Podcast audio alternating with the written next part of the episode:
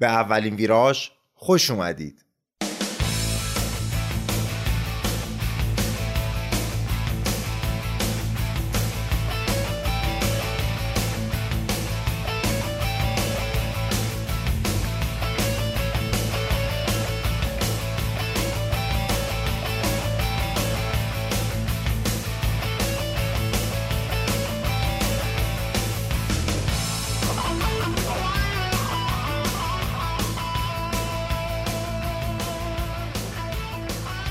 سلام. من علیرضا صبحانی هستم و شما پادکست چهارچرخ گوش می‌کنید.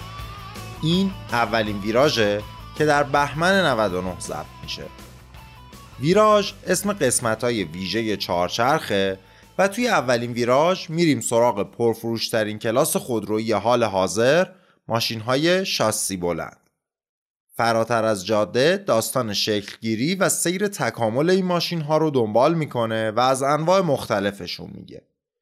توی این قسمت روی یک برند خاص متمرکز نیستیم بلکه ماجرای ماشین های آفرود رو دنبال می‌کنیم. در همین روزایی که این قسمت داره منتشر میشه همه شهرهای بزرگ ایران درگیر موزل آلودگی هوا هستند. دیدن آسمون آبی برامون شده آرزو.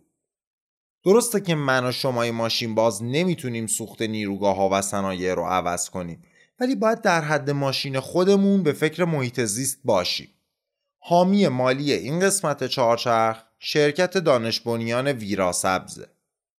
ویرا سبز یه فیلتر بهینه ساز سوخت می‌سازه به اسم سوپرتک که استفاده ازش باعث میشه آلایندگی خروجی از اگزوز تا 70 درصد کاهش پیدا کنه. حالا این کاهش آلایندگی یک طرف سوپرتک باعث افزایش ده درصدی قدرت و شتاب هم میشه. در عین حال مصرف سوخت و استهلاک موتور رو هم کاهش میده. یعنی سوپرتک هم در جهت کمک به محیط زیسته هم باب میل ما ماشین بازاست که قدرت بیشتر دوست داریم. اینستاگرامشون هست ویرا dot سبز. ویرا هم با V نوشته میشه. لینک اینستاگرامشون رو توی توضیحات این قسمت می‌ذارم. اونجا می‌تونید ببینید که سوپرتک چیه و چطوری کار می‌کنه گواهی نامه ها، تاییدیه ها و استانداردهای سوپرتک رو هم اونجا گذاشتن تا خیالتون راحت باشه که ادعاشون درسته. ویرا سبز برای همه مشتریایی که از طریق چهارچرخ با سوپرتک آشنا بشن یه تخفیف ویژه 20 درصدی هم داره. کافیه تا آخر سال 99 موقع سفارش بگین که از طریق پادکست چهارچرخ با فیلتر سوپرتک آشنا شدین. فیلتر بهینه ساز سوخت سوپرتک محصولی از ویرا سبز. آفرودر یعنی ماشینی که بتونه توی مسیرهای خارج از جاده هم حرکت کنه. یکی از مهمترین خصوصیات یک ماشین آفرود اینه که باید چهار چرخ متحرک باشه. یعنی قدرت موتور به هر چهار تا چرخ برسه. واسه همینم گاهی به این ماشینا میگم 4x4 قدرت توی اکثر ماشینای سواری فقط به دو تا چرخ منتقل میشه. توی بعضی ماشینا قدرت میره توی چرخهای جلو که بهشون میگیم دیفرانسیل جلو یا به انگلیسی front wheel drive. توی بعضی ماشینا هم قدرت میره توی چرخهای عقب و میشن دیفرانسیل عقب. برای سالها دیفرانسیل عقب قاعده کلی بود و اکثر ماشینا دیفرانسیل عقب بودن. بعدها این روند عوض شد و ماشینای پرفروش اکثرا محرک جلو شدن. امروزه ولی ماشینای چهارچرخ متحرک یا دو دیفرانسیل دارن روز به روز پرطرفدارتر میشن. پس بریم ببینیم داستان ماشینای شاسی بلند از کجا شروع شده.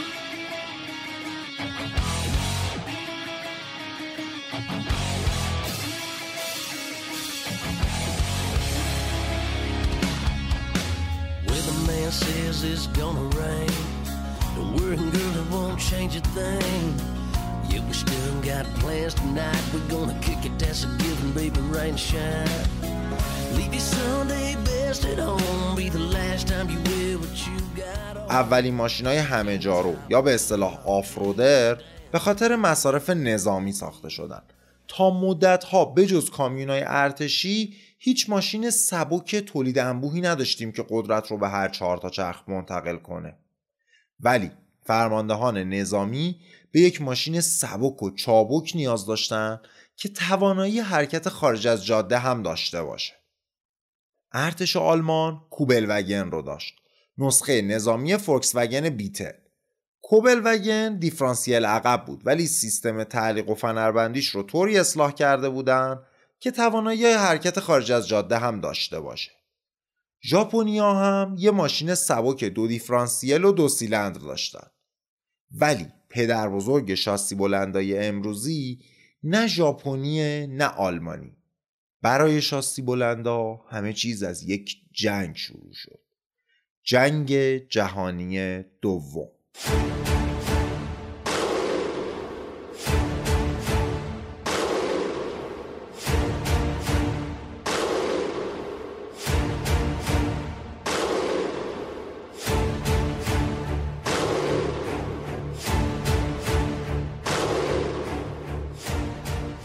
بعد از شروع جنگ جهانی دوم در اروپا آمریکا تمایلی نداشت وارد مخمسه بشه. بحث شدیدی بین نیروهای سیاسی در جریان بود. یه عده که بهشون می‌گفتن انزوا طلب عقیدشون این بود که جنگ جهانی دوم یه دعوای بین اروپایی‌ها. دلیلی نداره خون آمریکایی‌ها رو برای جنگ دیگران تلف کنیم. در مقابل جنگ طلبا بودن که می‌گفتن دیر یا زود آلمان سراغ ما هم میاد.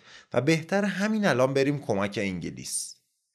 حرف انزوا طلب ها غالب شد و آمریکا برای یک سال و نیم وارد جنگ نشد. ولی چون کار از محکم کاری عیب نمی‌کنه ارتش آمریکا دستور داشت واسه جنگ احتمالی آماده باشه. ژنرال ها می‌دونستند که اگر آمریکا وارد جنگ بشه مهمترین و سختترین کارش پیاده کردن نیرو تو سواحل فرانسه و حمله زمینی به اروپاست. برای این حمله زمینی هم یه وسیله نقلیه فرماندهی و شناسایی نیازه. ماشین سبکی که بتونه نیروهای ویژه رو توی هر مسیر صعب العبوری جابجا بکنه. این شد که تابستون 1940 ارتش برای 135 خودروساز آمریکایی نامه نوشت و درخواست کرد براش یک ماشین شناسایی و فرماندهی طراحی کنن. شروط طراحی این بود: توانایی حرکت خارج از جاده و روی تمام سطوح. ظرفیت حمله چهار نفر. توانایی حمله بار 300 کیلوگرم. عرض 119 سانتی متر و فاصله بین دو محور 203 سانتی متر شیشه جلو با قابلیت تا شدن. و مهمتر و سختتر از همه حداکثر وزن 600 کیلوگرم. فکر می‌کنید ارتش چقدر به خودروسازا برای این کار وقت داد؟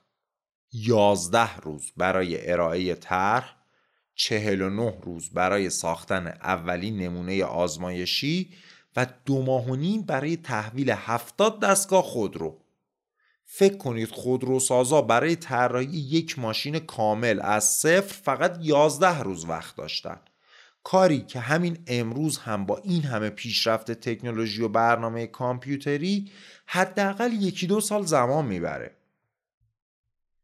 شروط ارتش به قدری غیر منطقی به نظر می رسید که از بین اون همه خودروساز آمریکایی فقط دو تا شرکت به نام ارتش جواب دادن. بقیه فکر می‌کردن انجام همچین کاری توی این مدت کم غیر ممکنه از اون دوتا هم که جواب دادن یکیشون زمان بیشتری خواسته بود که ارتش رد کرد. موند یکی. بنتام شرکتی در آستانه ورشکستگی که چیزی بیشتر از یک دفتر و یک کارگاه کوچیک نبود. اما هر جور شده بنتام ظرف 11 روز طرحش رو ارائه داد. 49 روز بعدی هم صرف ساختن اولین نمونه آزمایشی شد. بند هم ولی خودروساز خیلی کوچیکی بود و توانایی تولید رو در اون تعدادی که ارتش می‌خواست نداشت. این شد که ارتش طرحها رو داد به ویلیز و فورد.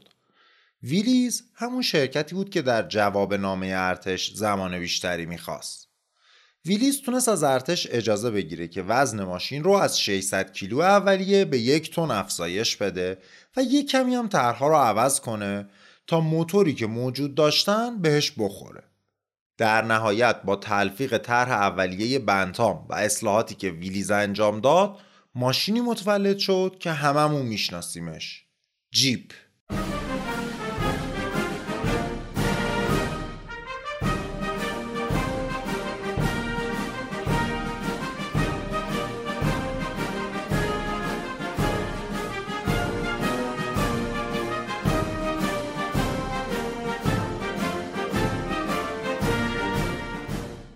ویلیز یه موتور چهار سیلندر 60 اسب بخاری داشت که گشتاور زیادی تولید می‌کرد. گیربکس سه دندش هم یه دنده خیلی سنگین داشت که کمک می‌کرد از هر شیبی بره بالا. مهمترین خصوصیتش هم این بود که می‌شد با کشیدن یک اهرم ماشین رو چهارچرخ متحرک کرد. در حالت عادی هم که دیفرانسیل عقب بود. ارتش بیشتر از نیم میلیون جیپ نیاز داشت. عددی که از توان تولید ویلیز هم بیشتر بود. واسه همین نسخه نهایی علاوه بر خود ویلیز توسط فورد هم تولید می‌شد. به نسخه های ویلیز می‌گفتن MB و به نسخه های فورد می‌گفتن GPW وقتی این ماشین کوچیک فرز و همه جارو به دست سربازای آمریکایی رسید به سرعت پرطرفدار شد.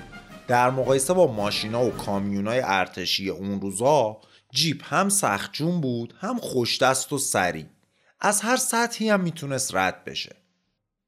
چند تا روایت هست که اسمش چرا شد جیپ؟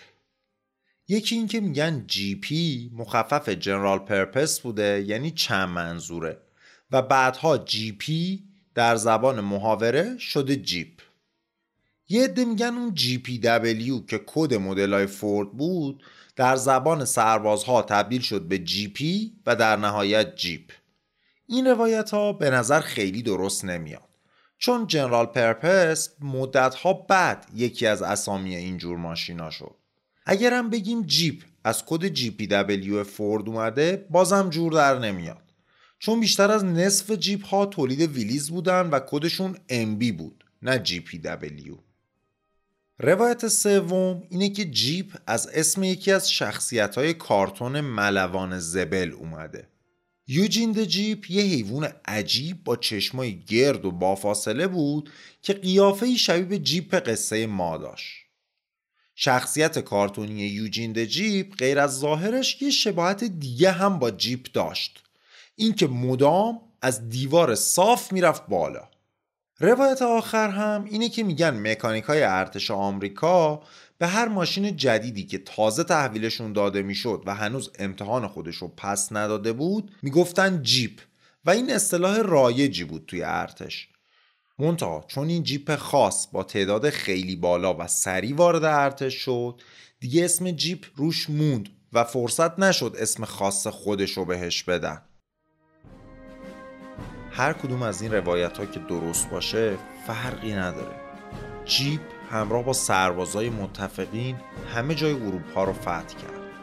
برای خیلی از مردم اروپا دیدن جیپ نماد آزادی بود و مژده رهایی از چنگال فاشیسم رو می‌داد. وقتی کاروان سربازای آمریکایی وارد هر شهری می‌شد یه جیپ جلوتر از همه بود. جیپی که توسط جمعیت مشتاق و خسته از جنگ گلباران می‌شد. در نهایت بیشتر از 650 هزار جیپ ام ساخته شد.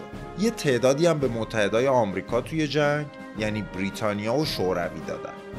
جیپ انقدر ماشین مهمیه که ژنرال آیزنهاور که بعدها رئیس جمهور آمریکا هم شد گفته جیپ یکی از سه سلاح اصلی ما بود که ورق جنگ رو به نفع آمریکا برگردون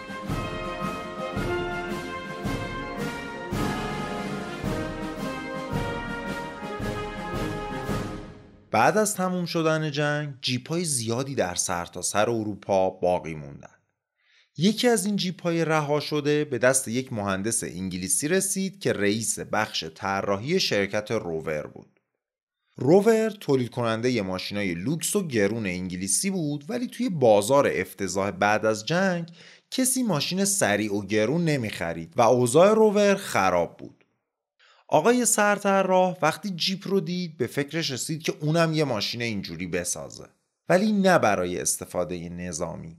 توی ذهنش این بود که به کشاورزا بفروشه به عنوان یه جور تراکتور سبک. با الهام از جیپ off-roader روور متولد شد. اسمش رو گذاشتن لند روور.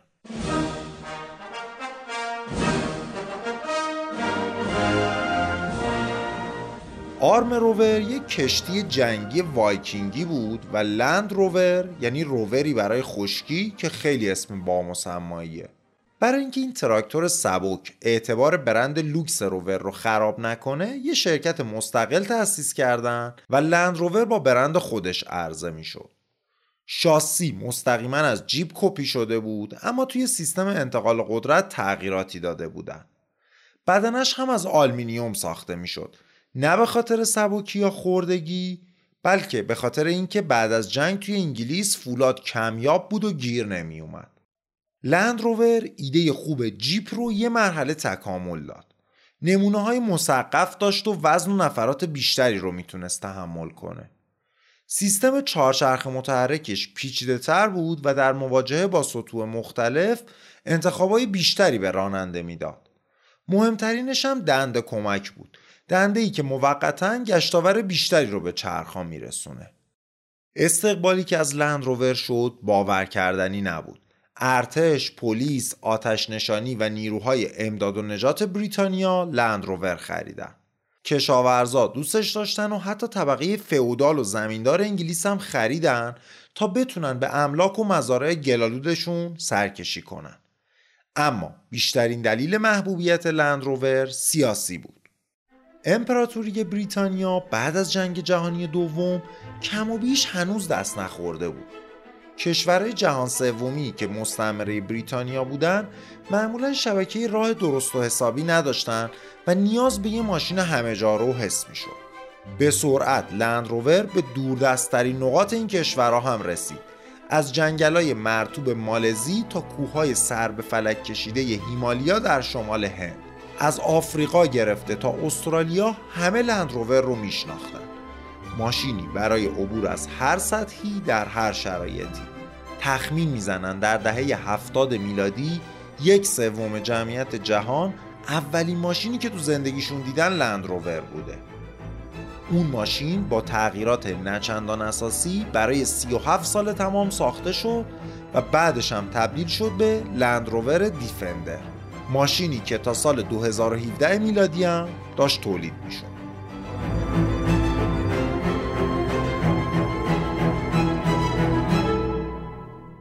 اما لند روور تنها میراستار جیپ نبود. کشورهای دیگه هم احساس کردن که نیاز دارن ارتش هاشون رو با ماشینی مثل جیپ تجهیز کنن. ژاپن ارتش نداشت اون موقع. بعد از شکست در جنگ جهانی دوم ژاپن تحت اداره مستقیم یک ژنرال آمریکایی بود و اجازه نداشت ارتش داشته باشه. فقط یه نیروی ذخیره با تعداد محدودی سرباز مجاز بود. آمریکایی ها حتی ماشین داشتن هم برای نیروی ذخیره ممنوع کرده بودن چه برسه به توپ و تانک. از طرفی اوضاع اقتصادی ژاپن هم افتضاح بود. وقتی توی انگلیس که برنده جنگه اوضاع اونقدر خراب باشه که فولاد گیر نیاد دیگه شما تصور کنید تو ژاپنی که بمب اتمی خورده چقدر وضع بده. خودروسازای ژاپنی یا ورشکسته بودن یا در مرز ورشکستگی. اما یه جنگ دیگه بازم تاریخ رو تغییر داد. جنگ کره.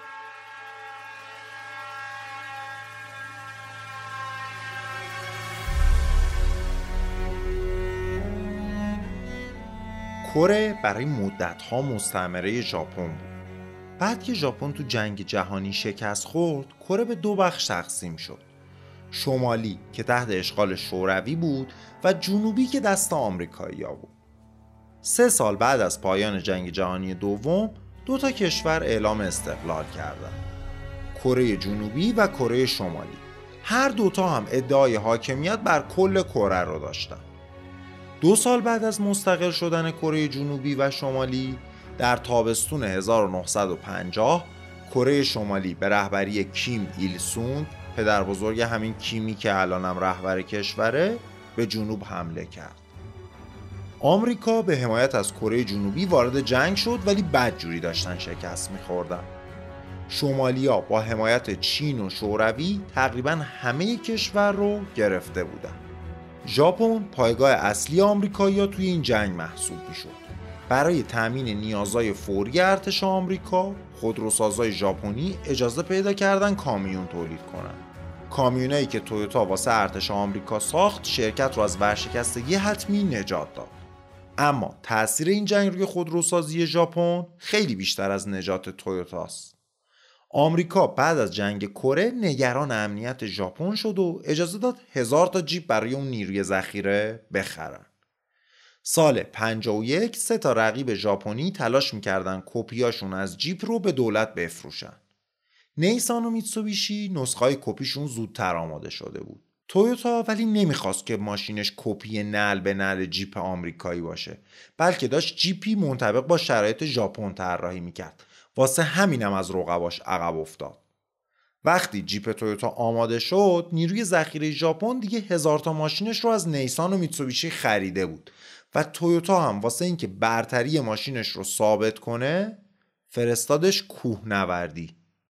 جیپ تویوتا به رانندگی ایچیرو تایرو تا ایستگاه شیش کوه فوجی بالا رفت. بیشتر از هر ماشین دیگه ای تا اون موقع حتی بهتر از جیپ های آمریکایی. این شد که دولت علاوه بر اون هزار تای قبلی سفارش 300 دستگاه جیپ تویوتا هم داد. جیپ تویوتا به قدری ماشین خوبی بود که چند سال بعد تصمیم گرفتن صادرش کنن و چون الان جیپ یه برند تجاری ثبت شده بود باید تویوتا یه اسم جدید برای جیپش انتخاب می‌کرد. مدیر تویوتا گفت ما یک رقیب در انگلستان داریم. باید اسمی انتخاب کنیم که از لند روور کم وقارتر نباشه. چند روز فکر کرد و اسم جیپ تویوتا رو گذاشت لند کروزر. کروزر یه نوع کشتی جنگیه و لند کروزر یعنی کشتی جنگی خشکی. معلوم بزرگوار خیلی به خودش فشار آورده. لند کروزر سال 1955 یعنی 4 سال بعد از اولین جیپ تویوتا با سری های 20 و 30 خودش رو ارتقا داد و به برزیل و استرالیا هم صادر می شد. اما اصل کاری سال 1960 به بازار اومد. سری چهل. همونی که ما به اسم تویوتای جنگی میشناسیمش. با معرفی اون مدل بود که تویوتا به هر گوشه ای از جهان رسید. از هر ده تا ماشینی که ژاپن صادر می‌کرد چهار تاشون لند کروزر بود.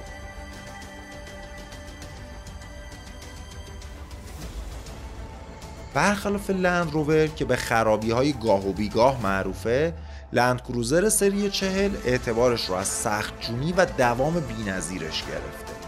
یه ماشین ساده و بیالایش که هرگز صاحبش رو لنگ نمی‌کنه. یه وسیله قابل اعتماد و با کیفیت که وظیفش رو در هر حالتی انجام میده. لند کروزر سری چهل و مهندسی عالی و کیفیت ساخت کم نظیرش پایه های تویوتای امروزی رو بنا کرد که بزرگترین خودروساز دنیاست.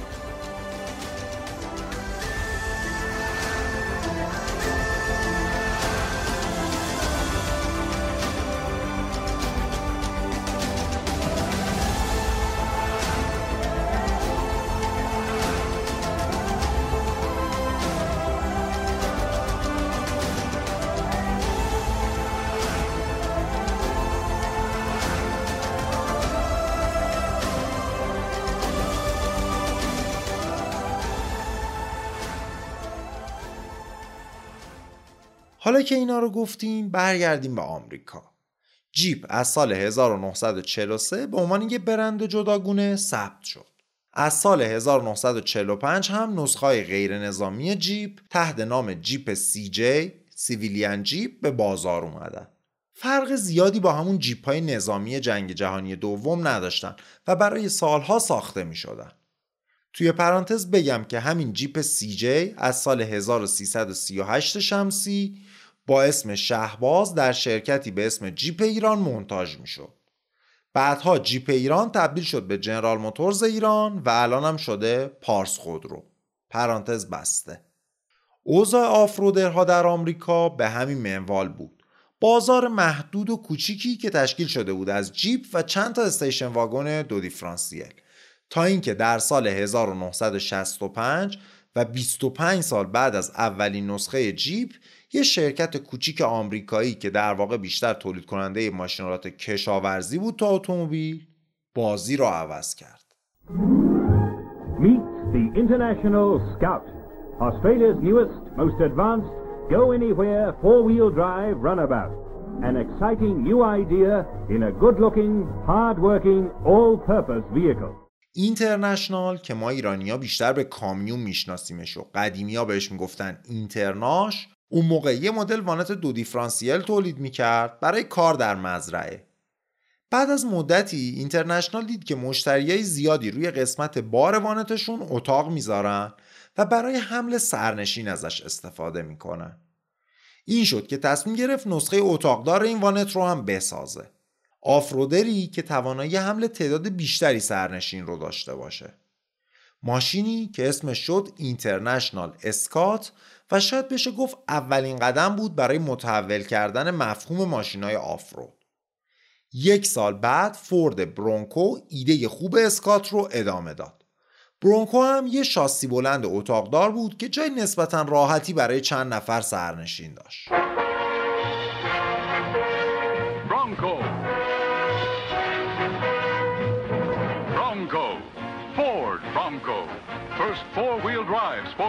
قبل از این ماجرا جیپ و جنرال موتورز چند مدل station wagon دو دیفرانسیل می ساختن ولی بعد از موفقیت International Scout و فورد برونکو جیپ و جنرال موتورز هم تصمیم گرفتن تغییر فاز بدن و دیگه off-roader هاشون رو به اسم station wagon معرفی نکنن.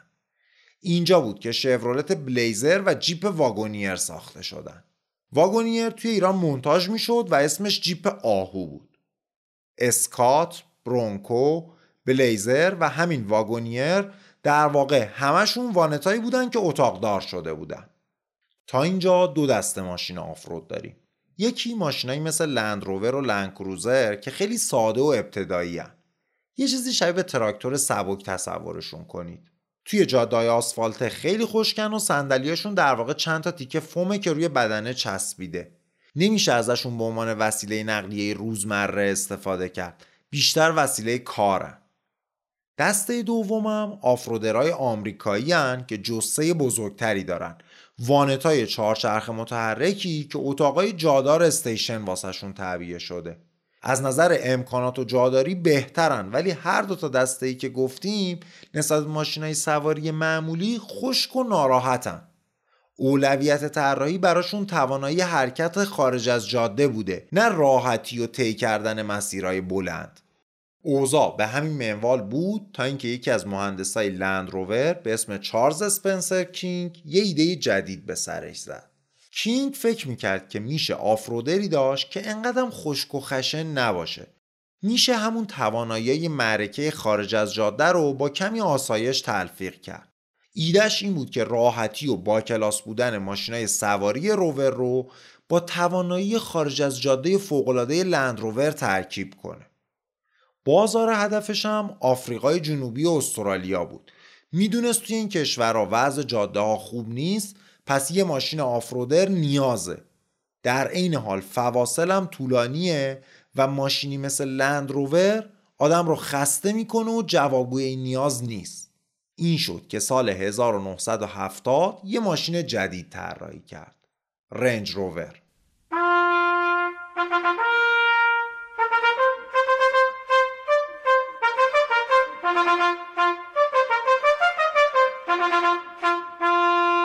رنج روور های راحت و بزرگ و فنربندی نسبتا نرمی داشت.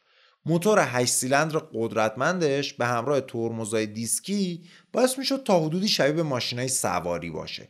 دیگه مخصوص کار و گل و شل و مزرعه نبود. می‌شد باهاش وسط شهرم رفت.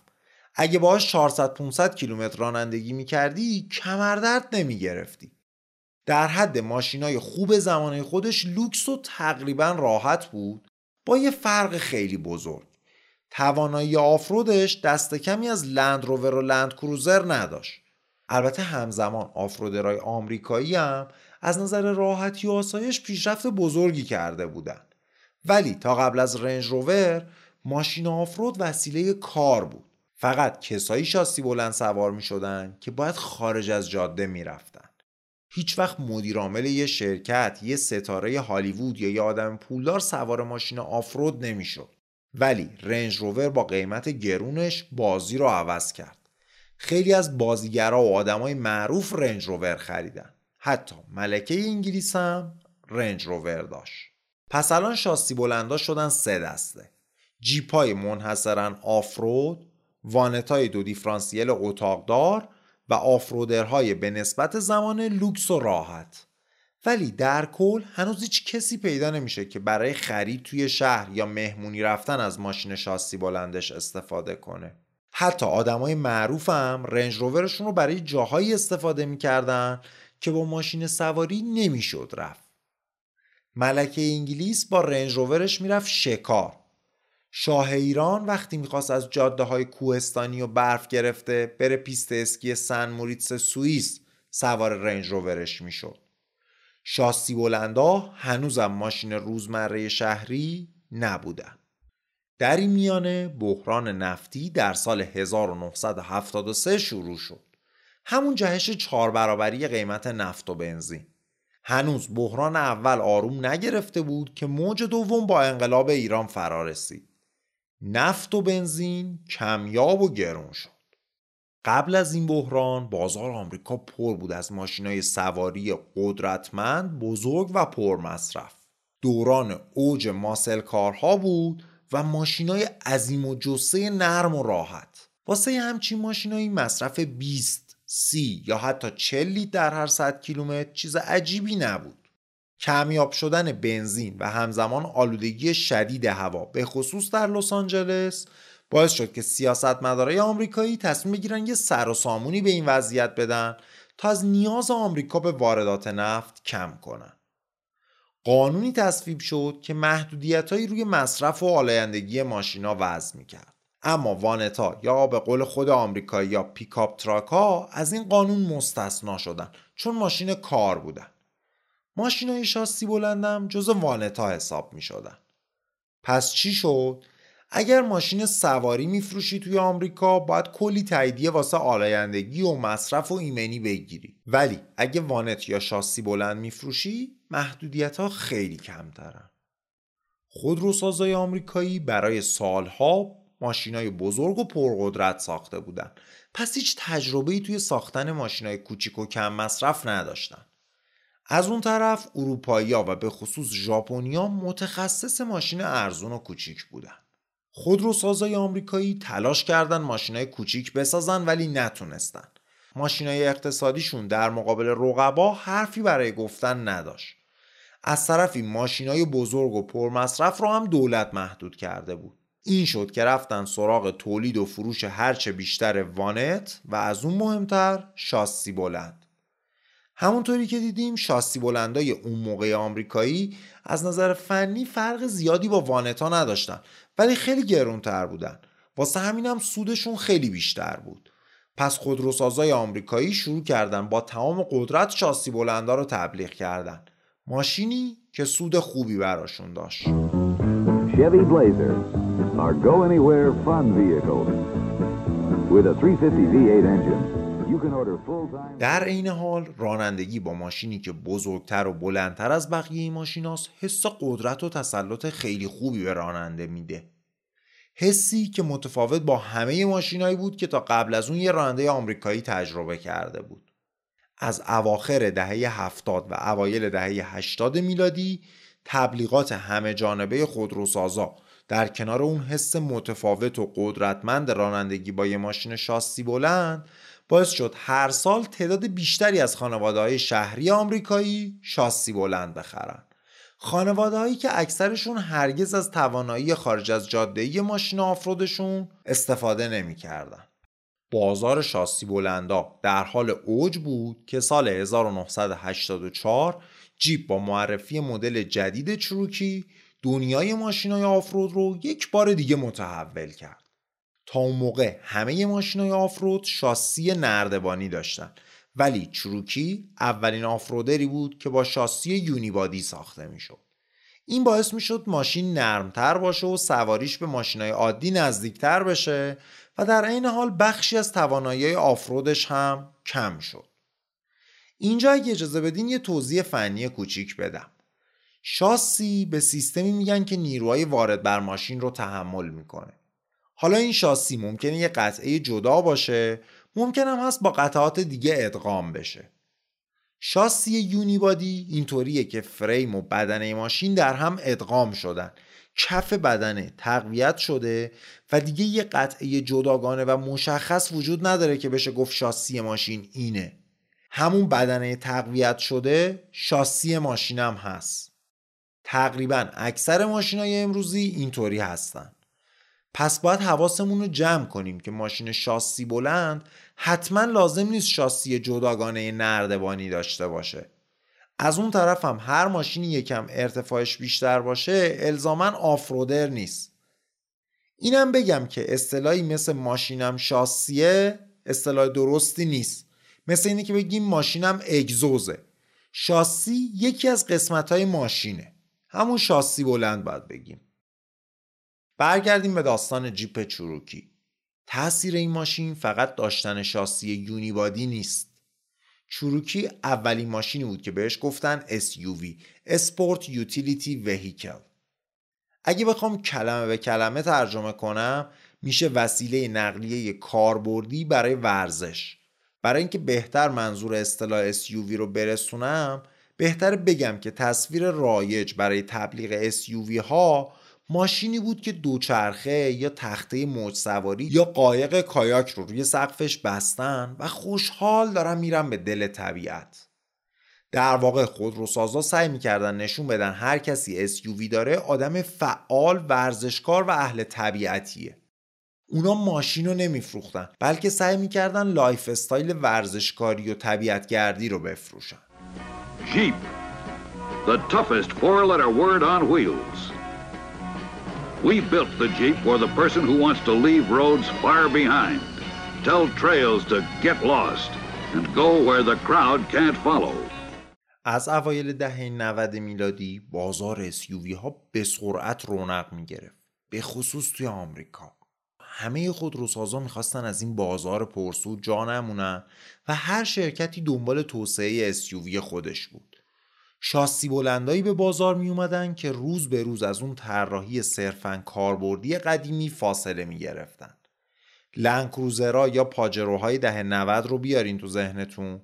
ماشینایی که اکثرشون توانایی های آفرود خیلی خوبی دارن ولی به خشکی و ناراحتی پدر بزرگاشون هم نیستن. ماشینایی که امکانات قابل قبولی به نسبت زمانه دارن.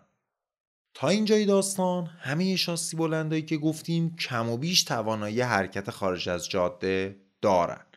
اما دنیای ماشینای شاسی بلند بازم یه تغییر مهم در پیش داشت. اگر در دهه 90 از یکی میپرسیدی آخرین شرکتی که ممکنه شاسی بلند تولید کنه کدومه احتمالا یکی از جواباش BMW بود. BMW در کل تاریخش فقط ماشینای اسپورتی و جاده ای ساخته بود. حتی سدانای خانوادگی BMW هم یه حال اسپورت و تر و فرزی داشتن. اصلا برند BMW به همین ذات اسپورتیش معروف بود. اما بازار SUV ها به خصوص توی آمریکا انقدر داغ و پرفروش شد که BMW هم تصمیم گرفت واردش بشه. برای اینکه داستان SUV ساختن BMW رو بدونیم باید برگردیم به رنج روور رنج روور. برای 17 سال بعد از شروع تولیدش توی بازار آمریکا فروخته نمی‌شد. چون بریتیش لیلاند که اون موقع صاحب رنج روور بود یه تحقیقی کرده بود توی آمریکا و به این نتیجه رسیده بود که آفرود سوارای آمریکایی ماشین کاربردی می‌خوان نه لوکس و گرون.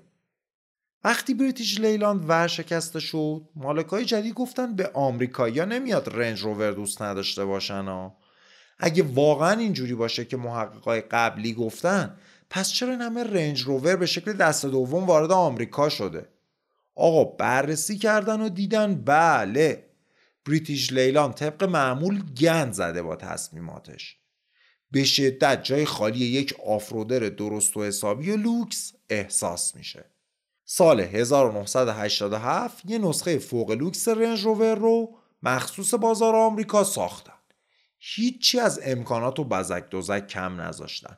تقریبا چیزی از یک بنز S-Class اون موقع کم نداشت توی آپشه کاری که هرگز توی یک ماشین آفرود سابقه نداشت. استقبال ازش نظیر بود. به خصوص ستاره های هالیوود عاشق این آفرودر مجلل شدن. این روند ادامه داشت تا اینکه سال 1994 BMW گروه روور رو خرید. طبیعتا به عنوان کمپانی مادر BMW به دخل و خرج همه اجزای شرکت دسترسی داشت. یه نگاه انداختن دیدن همه جای روور. عین آبکش ضرر میده به جز لند روور. بیشتر نگاه کردن دیدن دلیل اصلیش صادرات رنج روور به آمریکاست. اینجا بود که ایده شاسی بلند ساختن BMW برای اولین بار کلید خورد. مدیرای BMW یه نگاه جدیدی به مفهوم ماشین شاسی بلند داشتن. و به درستی فهمیده بودن که بخش خیلی زیادی از خریدارای SUV به خصوص خریدارای رنج روور ماشینشون رو هرگز آفرود نمی‌برن. صرفا یه ماشین قد بلند و جادار می‌خوان که بهشون احساس قدرت و بزرگی بده. گفتن خب پس ما میایم جثه بزرگ لوکس بودن و امکانات کامل رنج روور رو بهتون میدیم. ولی به جای off-road خیلی قوی که می‌دونیم استفاده نمی کنید یه کمی احساس اسپورتی BMW رو اضافه می‌کنیم. همزمان یه شرکت دیگه هم به این نتیجه رسیده بود. تویوتا RAV4 اولین ماشین شاسی بلندی شد که توانایی آفرود خاصی نداشت. بعد از موفقیت رفور تویوتا دومین SUV غیر آفرود خودش رو هم به بازار فرستاد. لکسوس آریکس 300 کمی بعد در آخرین سال هزاره میلادی یعنی 1999 پروژه BMW هم به سرانجام رسید. و اولین BMW شاسی بلند به بازار معرفی شد. BMW X5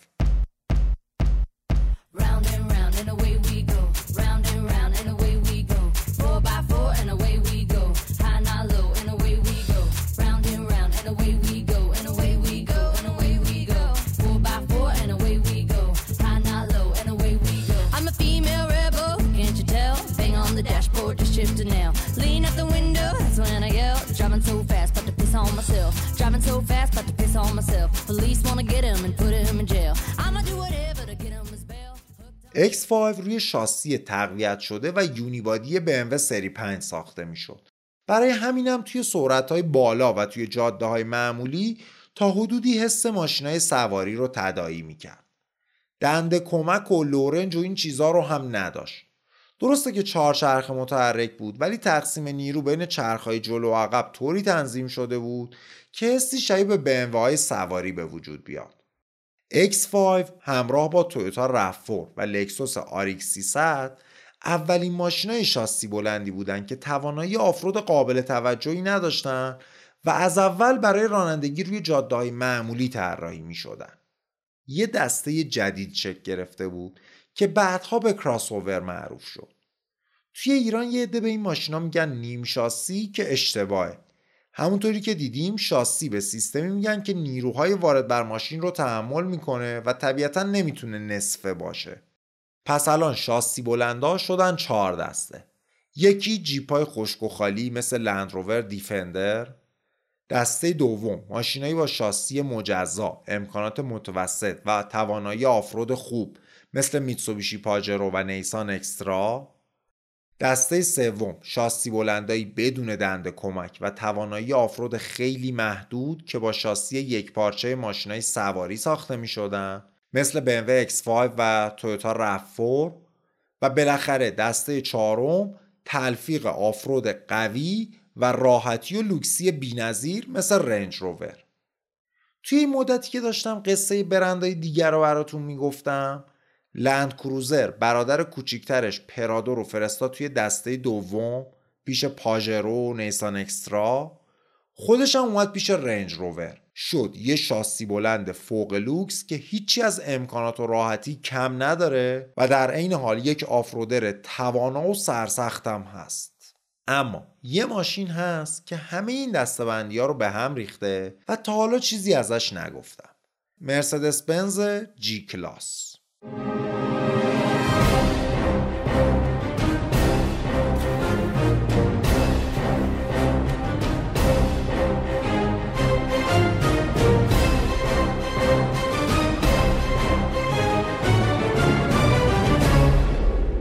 شاید این روایت رو شنیده باشین که مرسدس جی کلاس به پیشنهاد آخرین شاه ایران محمد رضا پهلوی ساخته شده. من خیلی برای این موضوع تحقیق کردم و اسناد زیادی رو خوندم. اگرچه سایت های زیادی هست که این حرف رو تکرار کردن ولی به نظر می‌رسه ساخته شدن جی کلاس به پیشنهاد شاه روایت درستی نیست. البته با قطعیت هم نمی‌تونم ردش کنم چیزایی که پیدا کردم رو توی لیست منابع این قسمت در تلگرام چارچخ می‌ذارم شما هم اگر سندی دارین که نشون میده شاه قبل از شروع پروژه جی کلاس به بنز پیشنهاد ساخت یک آفرودر رو داده لطفا برام ایمیل کنید پس با این توضیح که دو تا روایت وجود داره بریم داستان جی کلاس رو طوری بگیم که با تحقیقات من به نظر می‌رسه به واقعیت نزدیک تره. در سال 1972 مدیران یه شرکت اتریشی به اسم اشتایر به این فکر افتادن که اروپا به یه ماشین همه رو نیاز داره. به مرسدس بنز پیشنهاد همکاری دادن و یه توافقنامه مشترک امضا شد. قرار شد طراحی رو مرسدس انجام بده و تولیدم با اشتایر باشه. از اونجا که مرسدس باید توی همه چیز بهترین باشه طرحهایی آماده کرد برای یه آفرودر کاربردی که هیچ مانعی نتونه جلو دارش باشه اسمش رو گذاشتن جی وگن انقدر روی بهترین بودنش تاکید داشتن که نمونه اولیه رو برای آزمایش بردن قطب شمال. اما پروژه به آهستگی پیش می‌رفت. به خصوص به این دلیل که مدیران مرسدس هنوز شک داشتن.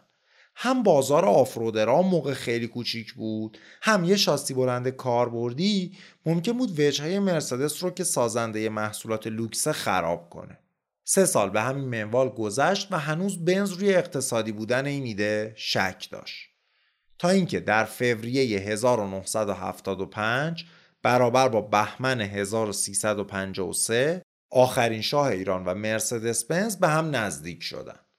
شاه که با انفجار قیمت نفت فوقالعاده پولدار شده بود می‌خواست 39 درصد از سهام دایملر بنز رو بخره معامله ای که البته به سرانجام نرسید ولی راه رو برای پروژه جی کلاس باز کرد.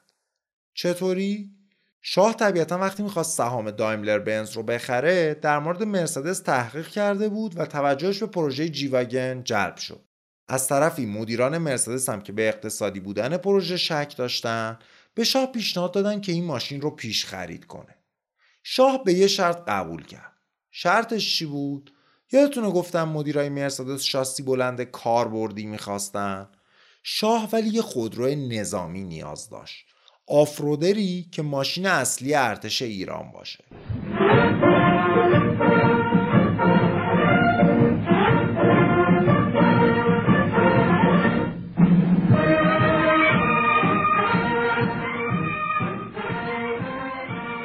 اینجا بود که شاه 20 هزار دستگاه جیوگن رو پیش خرید کرد و پروژه هم تغییر مسیر داد و سرعت گرفت. مرسدس مشغول اصلاح طراحی اولیه شد به نحوی که متناسب با نیازهای نظامی باشه و اشتایر هم یک کارخونه ساخت در اتریش که ماشینا رو اونجا تولید کنه. در طول چهار سال بعدی مرسدس بنز پیشرفت پروژه رو مرتب به نمایندگان شاه گزارش می‌داد و سعی می‌کرد طراحی رو با شرایط ایران تطبیق بده. ولی چهار سال بعد وقتی اولین جیوگن ها خط تولید رو ترک کردن ایران در شرف انقلاب 57 بود و اون 20 هزار دستگاه هرگز به ایران نرسید. به جاش مرسدس مجبور شد اون ماشینا رو به ارتش آرژانتین بفروشه. بعدها جیوگن ماشین استاندارد خیلی از ارتشای اروپایی شد. حتی پژو نسخه تغییر یافته جیوگن رو تحت لیسانس مرسدس برای ارتش فرانسه هم میساخت. نسخه غیر نظامی جیوگن هم سال 1979 و همزمان با انقلاب ایران به بازار عرضه شد. سال بعد یکی از نسخه های غیر نظامی به طور ویژه‌ای تغییر پیدا کرد تا ماشین پاپ یا پاپ موبیل بشه. این ماشین بامزه که بهش می‌گفتن پاپاجی مورد علاقه پاپ ژان پل دوم بود و در معروف شدن G-Wagen اثر داشت. مرسدس G-Wagen اگرچه در رده جیپ های نظامی قرار می گرفت ولی از نظر امکانات یه سر و گردن از همرده هاش مثل لندروور و جیپ ویلیز بالاتر بود. توانایی off-road ش هم در حد اعلا بود واقعا اما به خاطر قیمت بالا هرگز پرفروش نشد. اوضاع به همین منوال بود تا اینکه در اوایل دهه 90 میلادی همونطوری که دیدیم شاسی بلندا در آمریکا بسیار پرفروش شدن و مرسدس تصمیم گرفت جیوگن رو با یه شاسی بلند مد روز جایگزین کنه. مرسدس چون احساس می‌کرد از دنیای SUV خیلی عقب افتاده یه موافقت نامه با میتسوبیشی امضا کرد تا بر پایه پاجرو یه مرسدس SUV طراحی کنه. بعد از یکی دو سال وقت تلف کردن مرسدس متوجه شد که این پروژه به جایی نمی‌رسه و خودش دست به کار شد مرسدس ML اولین SUV مدرن بنز بود که سال 1997 و دو سال قبل از BMW X5 به بازار اومد. اولش قوقای زیادی برپا کرد و با استقبال خوبی مواجه شد. ولی بعد از مدتی نسل اول ML تبدیل شد به یکی از بدترین ماشین های تاریخ مرسدس. مشکلات کیفیتی کاری کرد که ML در نظرسنجی های رضایت مشتریان در پایین ترین رده های جدول باشه و این شکست باعث شد ML هرگز جانشین جیوگن دوست داشتنی نشه. جیوگنی که مرسدس فکر می‌کرد دورانش تموم شده و می‌خواست بازنشستش کنه با یه تغییر چهره مختصر پوس انداخت. از یک جیپ نظامی سخت به اسم G-Wagen تبدیل شد به G-Class یه ماشین فوقالعاده لوکس با بالاترین آپشنا و امکانات رفاهی ممکن که در عین حال off-roader قابلی بود و از هر سطحی می‌تونست عبور کنه. در دنیای SUV های نرم شده و کراسوورها G-Class نماد قدرت، اصالت و سرسختی شد. نمادی که هم توی جنگل و کوه و دشت کاربرد داشت. هم انقدر جذاب و خواستنی بود که می‌شد ازش به عنوان یه ماشین مدروز شهری استفاده کرد.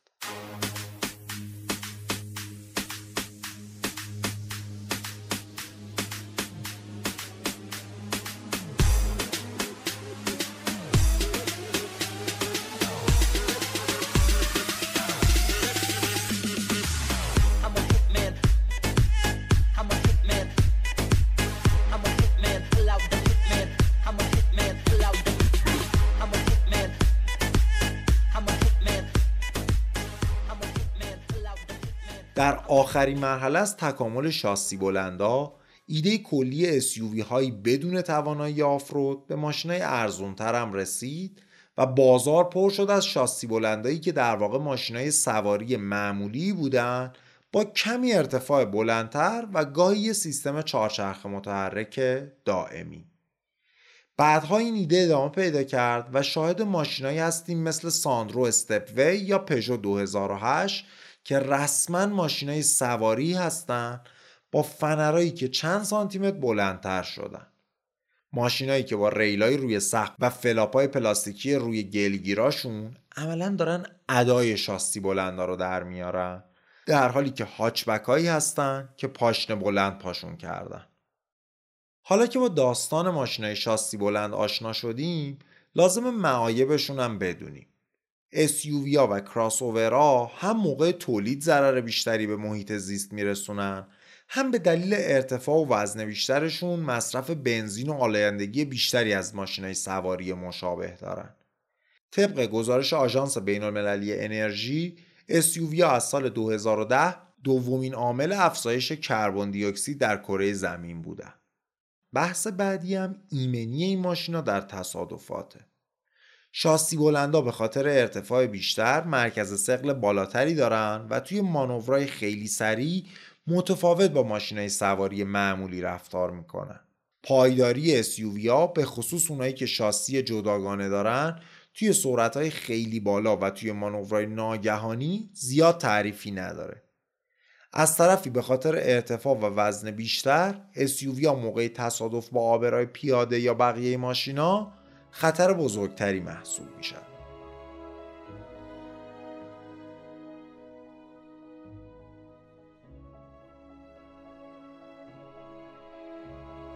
با این زندگی شلوغ و در هم ریخته ای که ما داریم هیچی مثل دور شدن از ابزار زندگی مدرن و رفتن به دل طبیعت بکر و دست نخورده روحیه آدم را شاد نمی‌کنه.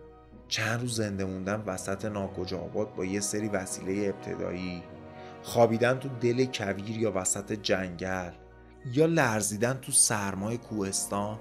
باعث میشه آدم سرشار از حس زنده بودن و جاری بودن باشه. برای تجربه کردن این حس باید ماشین آفرود داشت. آدرنالین که موقع رانندگی آفرود تو بدن آدم ترشح میشه اصلا دست کمی از هیجان رانندگی توی پیست اتومبیل رانی نداره. آدم وقتی داره با یه offroader توی یه جاده خیلی باریک که لب پرتگاه رانندگی می‌کنه تازه معنی واقعی هیجان و ترس و درک می‌کنی وقتی کیلومترها دورتر از هر جاده ای داری تو دل شب با ماشین offroad ت رانندگی می‌کنی حس می‌کنی کل آسمون و ستاره هاش مال تو هستن. اما از طرفی ما ماشین بازا باید ماشین رو بخریم که با نیازامون همخوان باشه. وضعیت محیط زیست و گرمایش زمین در شرایطی نیست که بشه بیشتر از این به خطرش بندازیم. ما باید مسئولانه رفتار کنیم. برای یه سفر درون شهری ساده با این همه ترافیک نیازی به یه ماشین 5 متری 8 سیلند مثل لنکروزر نیست. لنکروزر برای آفرود ساخته شده. کفش کوهنوردی یه وسیله بسیار لازم و حیاتیه برای کوهنوردی. ولی شما وقتی می‌خوای بری مهمونی کفش کوهنوردی نمیپوشی.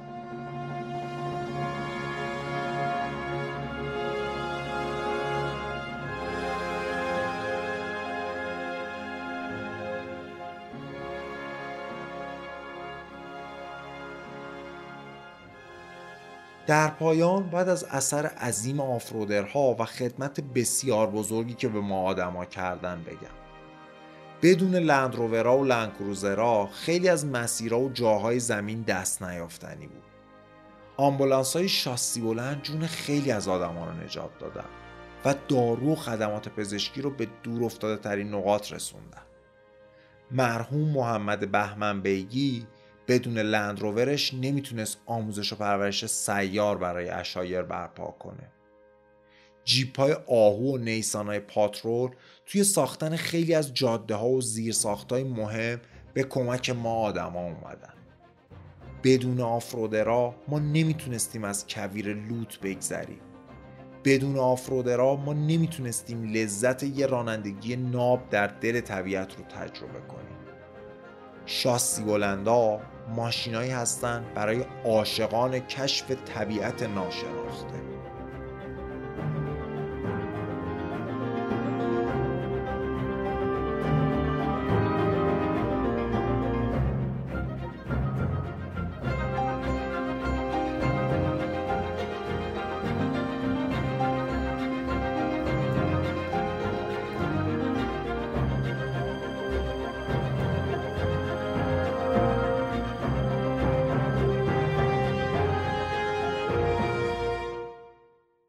قبل از اینکه این قسمت رو تموم کنم باید بگم خیلی های مهمی هم بودن که فرصت نشد بریم سراغشون.